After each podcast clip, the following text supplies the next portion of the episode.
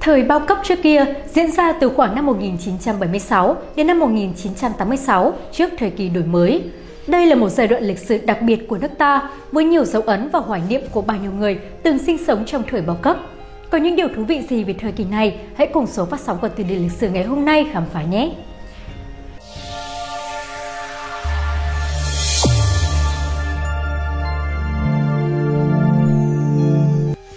Một. Khái niệm về thời bao cấp Thời bao cấp là một thời kỳ lịch sử trong giai đoạn những năm 1976 đến 1986 diễn ra ở Việt Nam. Thời bao cấp là khái niệm dùng của người Việt đặt cho một thời kỳ lịch sử từng diễn ra sau chiến tranh thống nhất đất nước, sau cuộc chiến tranh dai dẳng và khốc liệt của nhân dân ta với các nước hùng mạnh nhất thế giới, đó là thực dân Pháp, đế quốc Mỹ và nhiều quân đội của các nước đồng minh khác. Khi thống nhất đất nước, toàn thể nhân dân ta bước vào giai đoạn hòa bình, xây dựng đất nước. Thời kỳ đó gọi là thời kỳ bao cấp. Nước ta xây dựng theo mô hình chủ nghĩa xã hội giống như Liên Xô cũ. Thời bao cấp có hoạt động kinh tế diễn ra với nền kinh tế kế hoạch hóa theo tư tưởng của chủ nghĩa cộng sản, xóa bỏ nền kinh tế tư nhân, thay vào đó là kinh tế do nhà nước làm chủ. Mặc dù trước đó, khi miền Bắc được giải phóng vào năm 1954, sau chiến thắng lịch sử Điện Biên Phủ thắng thực dân Pháp, nền kinh tế chỉ huy đã được áp dụng, nhưng thời kỳ bao cấp đầy đủ nhất ở giai đoạn từ đầu năm 1976 đến 1986 trên phạm vi toàn quốc. Với nền kinh tế kế hoạch, ngành kinh tế thương nghiệp tư nhân bị loại bỏ hoàn toàn, được coi là không hợp pháp trong nền kinh tế chính thống. Theo đó, hàng hóa sẽ phân phối tới người dân theo chế độ tem phiếu do nhà nước điều hành nắm toàn quyền. Thời kỳ này, việc vận chuyển hàng hóa tự do giữa các địa phương, mua bán trên thị trường bị xóa bỏ hoàn toàn hàng hóa do nhà nước phân phối độc quyền và hạn chế trao đổi bằng tiền mặt. Việc phân phối lương thực, thực phẩm sẽ dựa theo đầu người, xét theo hộ khẩu. Do đó, chế độ hộ khẩu được hình thành, nổi bật nhất là sổ gạo, trong đó có ấn định số lượng và các mặt hàng được phép mua dựa trên số hộ khẩu trong một gia đình. 2. Tiền tệ có vai trò ra sao trong thời kỳ bao cấp? Khi cả nước thoát khỏi chiến tranh, toàn dân bắt tay vào công cuộc xây dựng đất nước theo mô hình xã hội chủ nghĩa của Liên Xô và thời kỳ bao cấp được ra đời không lâu sau đó. Vào thời kỳ này, trong xã hội, hàng hóa khan hiếm, không đủ phục vụ đầy đủ nhu cầu của mọi người dân. Do đó, nhà nước phân phối hàng hóa dựa vào hệ thống tem phiếu, lương đi làm của người lao động cũng được quy ra lương thực. Tuy nhiên, chợ đen vẫn hoạt động nhỏ lẻ, bị xem là bất hợp pháp nên hàng hóa ở chợ không nhiều và có giá rất cao. Nhiều người lĩnh hàng tem phiếu nhưng không dùng tới thường đem bán ở chợ đen. Nói chung, đồng tiền ở thời điểm này không có nhiều giá trị sử dụng. Qua từng giai đoạn áp dụng và phổ biến chế độ tem phiếu rộng khắp thì đồng tiền cũng mất giá dần dần.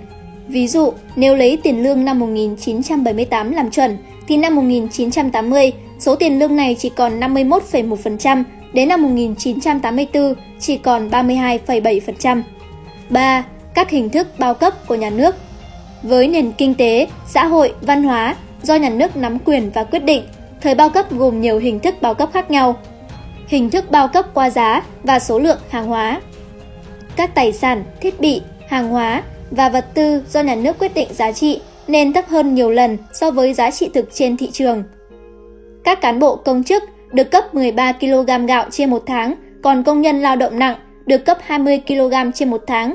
Do đó, cơm nấu thường được độn thêm khoai, ngô, sắn, rất phổ biến và không còn xa lạ đối với những người từng trải qua thời kỳ bao cấp. Hàng hóa các loại đều rất khan hiếm, dù có tiền cũng không mua được. Thậm chí có tem phiếu nhưng có quá nhiều người xếp hàng mua nên không ít trường hợp chờ đến lượt mình thì không còn hàng đành phải ra về. Hàng hóa số lượng ít, không đa dạng về chủng loại, mặt hàng để lựa chọn phục vụ nhu cầu nên nhiều khi không đủ ăn tới cuối tháng, nhiều người dân phải đi mua ở chợ đen. Những người nước ngoài sống ở Việt Nam có thể mua sắm ở cửa hàng quốc doanh một số mặt hàng như Intershop ở Hà Nội có các món đồ như rượu vang, đồ hộp.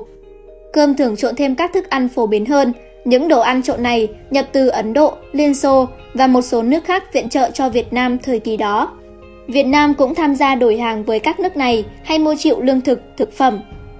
Cùng với bao cấp lương thực, thực phẩm là hàng tiêu dùng, nhà nước cũng nắm việc phân phối nhà cửa. Nhiều khu nhà tập thể nhiều tầng được xây dựng giống như ở Liên Xô trong các thành phố, phân cho các cán bộ, công nhân viên nhà nước. Khi ở nhà bị hư hỏng, người dân không phải tự sửa, mà sở nhà đất lo sửa cho. Cuộc sống trong những căn hộ tập thể diện tích khiêm tốn, nhiều người trong gia đình sinh sống với cuộc sống thiếu thốn, nhiều bề bộn lo toan. Nhiều gia đình còn kiêm cả chăn nuôi trong nhà để kiếm thêm thu nhập. Lúc này, giá nhà trong thành phố khá rẻ, nhưng những người làm nhà nước cũng khó có thể mua được một căn vì thu nhập rất thấp. Hình thức bao cấp qua chế độ tem phiếu Việc phân phối hàng hóa, nhu yếu phẩm hàng ngày cho người dân được thực hiện qua chế độ tem phiếu. Tem phiếu dành cho các cán bộ công nhân viên làm việc trong cơ quan, xí nghiệp quốc doanh. Hàng hóa thông qua chế độ tem phiếu thường có giá thấp hơn nhiều so với giá bên ngoài thị trường. Theo đó, lương của người lao động sẽ được quy ra hiện vật. Sổ gạo hay lúc đầu tiên là cuốn sổ lương thực. Chế độ này được áp dụng vào khoảng những năm 1960.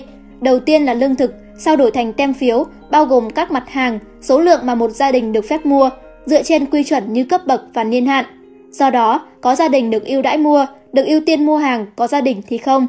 Tem phiếu mua nhu yếu phẩm hàng ngày sẽ có chế độ riêng tùy vào vị trí công việc, nghề nghiệp mà các cán bộ công chức nhà nước và người dân lao động được phát khác nhau. Theo đó, tem phiếu được phân chia cho những cán bộ viên chức cấp cao như sau. Tiêu chuẩn đặc biệt A1 dành cho cán bộ cao cấp. Phiếu A dành cho bộ trưởng. Phiếu B dành cho thứ trưởng. Phiếu C là trưởng các vụ, cục, viện. Những người thuộc đối tượng này đều có các cửa hàng riêng phục vụ ở phố Nhà Thờ, Tông Đản và Vân Hồ ở thủ đô. Hình thức bao cấp theo chế độ cấp phát vốn của ngân sách.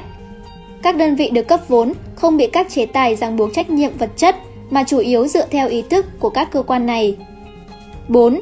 Kinh tế và cơ cấu quản lý kinh tế thời bao cấp Trong thời bao cấp, kinh tế xã hội của Việt Nam mang nhiều nét đặc thù riêng của thời kỳ này.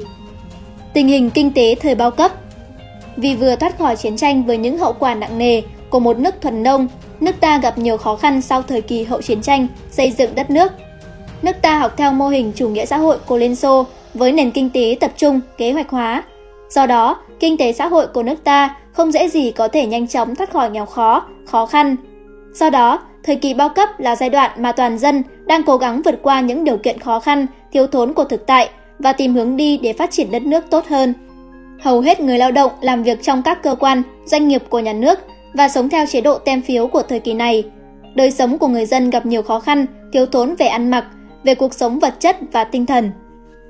Cơ chế quản lý kinh tế thời bao cấp Vào thời kỳ bao cấp, cơ chế quản lý kinh tế của nước ta chính là cơ chế kế hoạch hóa tập trung, thể hiện qua những khía cạnh sau. Nền kinh tế do nhà nước quản lý hành chính dựa trên chỉ tiêu pháp lệnh từ trên xuống dưới. Theo đó, doanh nghiệp hoạt động theo quyết định của cơ quan nhà nước liên quan với các pháp lệnh theo quy định từ vật liệu cung cấp, hình thức sản xuất, tiền vốn, sản phẩm cùng tổ chức nhân sự, tiền lương và bộ máy hoạt động. Các doanh nghiệp sẽ có chỉ tiêu cần đạt theo kế hoạch cấp vốn của nhà nước, giao nộp sản phẩm, lỗ lãi sẽ do nhà nước quản lý.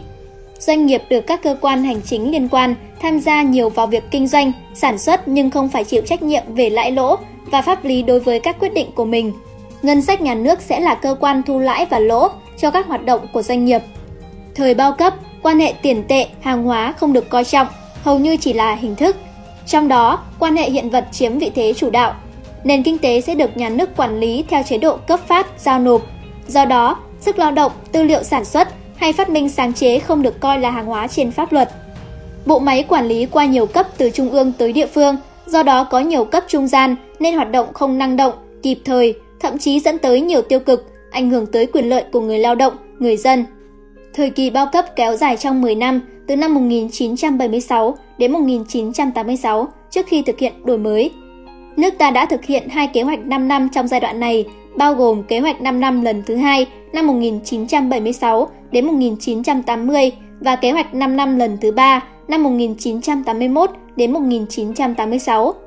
Theo quan điểm của nền kinh tế xã hội chủ nghĩa, kinh tế kế hoạch hóa là điểm nổi bật quan trọng nhất với kế hoạch phân bổ mọi nguồn lực, không thừa nhận cơ chế thị trường và sản xuất hàng hóa, xem kinh tế thị trường là đặc trưng của chủ nghĩa tư bản. Nền kinh tế nhiều thành phần không được thừa nhận mà chỉ có kinh tế quốc doanh và tập thể là chủ đạo. Để tiến hành xóa bỏ kinh tế tư nhân, cá thể và sở hữu tư nhân khỏi xã hội. Do đó, kinh tế Việt Nam thời kỳ này lâm vào tình trạng khủng hoảng, trì trệ với nhiều tiêu cực, đòi hỏi phải được cải tiến, đổi mới để theo kịp xu hướng phát triển của thời đại. Do đó, thời kỳ đổi mới sau đó được áp dụng bắt đầu từ năm 1986. 5. Văn hóa, xã hội, giáo dục thời bao cấp Cùng với nền kinh tế bao cấp, văn hóa, xã hội, giáo dục thời kỳ này cũng mang những đặc điểm riêng. Đời sống văn hóa thời bao cấp Bên cạnh kinh tế xã hội, văn hóa được kiểm soát trong thời bao cấp, người dân ít được tiếp xúc với văn hóa phương Tây. Các mảng về phim, văn học hay nhạc đều được nhà nước kiểm duyệt trước khi phát hành tới người dân. Nội dung thường gần gũi với quần chúng, tư tưởng và quan điểm của Đảng và có giá trị nghệ thuật, đem lại những giây phút thưởng thức nghệ thuật thú vị cho người dân. Văn học nước ngoài chủ yếu của nước Nga Xô Viết, văn học theo tư tưởng xã hội chủ nghĩa, văn học lãng mạn bị xem là tiêu cực ở giai đoạn này. Hồi đó, chưa có phim truyền hình mà chỉ có phim truyện nhựa, phim tài liệu. Phim được chiếu tại các dạp chiếu bóng lưu động, dạp chiếu bóng hay phát trên truyền hình trung ương. Ngoài ra còn có các phim thương mại nhưng hiếm. Các phim nước ngoài là phim Liên Xô và các nước xã hội chủ nghĩa. Một số ít là phim Mỹ, Pháp, Anh và Ấn Độ. Văn hóa chống mê tín dị đoan và chương trình phổ biến khoa học thưởng thức tới người dân. Báo chí hoạt động theo tôn chỉ mục đích của Đảng, phục vụ nhân dân gồm đa dạng các đối tượng. Báo chí được nhà nước bao cấp, không có quảng cáo. Các văn nghệ sĩ được nhà nước trả lương giống công chức, hoạt động trong các cơ quan nhà nước. Đời sống xã hội thời bao cấp Vào thời bao cấp, xã hội Việt Nam gần như không giao lưu với phương Tây vì tư tưởng và vấn đề an ninh. Xã hội ít có sự phân hóa giàu nghèo như hiện nay, nhưng mức sống của người dân thấp. Tất cả sinh viên ra trường đều được nhà nước phân công công việc nên không lo thất nghiệp nhưng không được tự chọn cơ quan làm việc cho mình. Thi đậu đại học thời đó rất khó, ngoài học lực tiêu chuẩn cao và xét cả lý lịch. Xã hội có tính cộng đồng cao, sống có người làng nghĩa xóm thân thiết, tối lửa tắt đèn có nhau. Đời sống tinh thần không có nhiều loại hình giải trí, cuộc sống bình an nhưng còn nghèo nàn, khó khăn.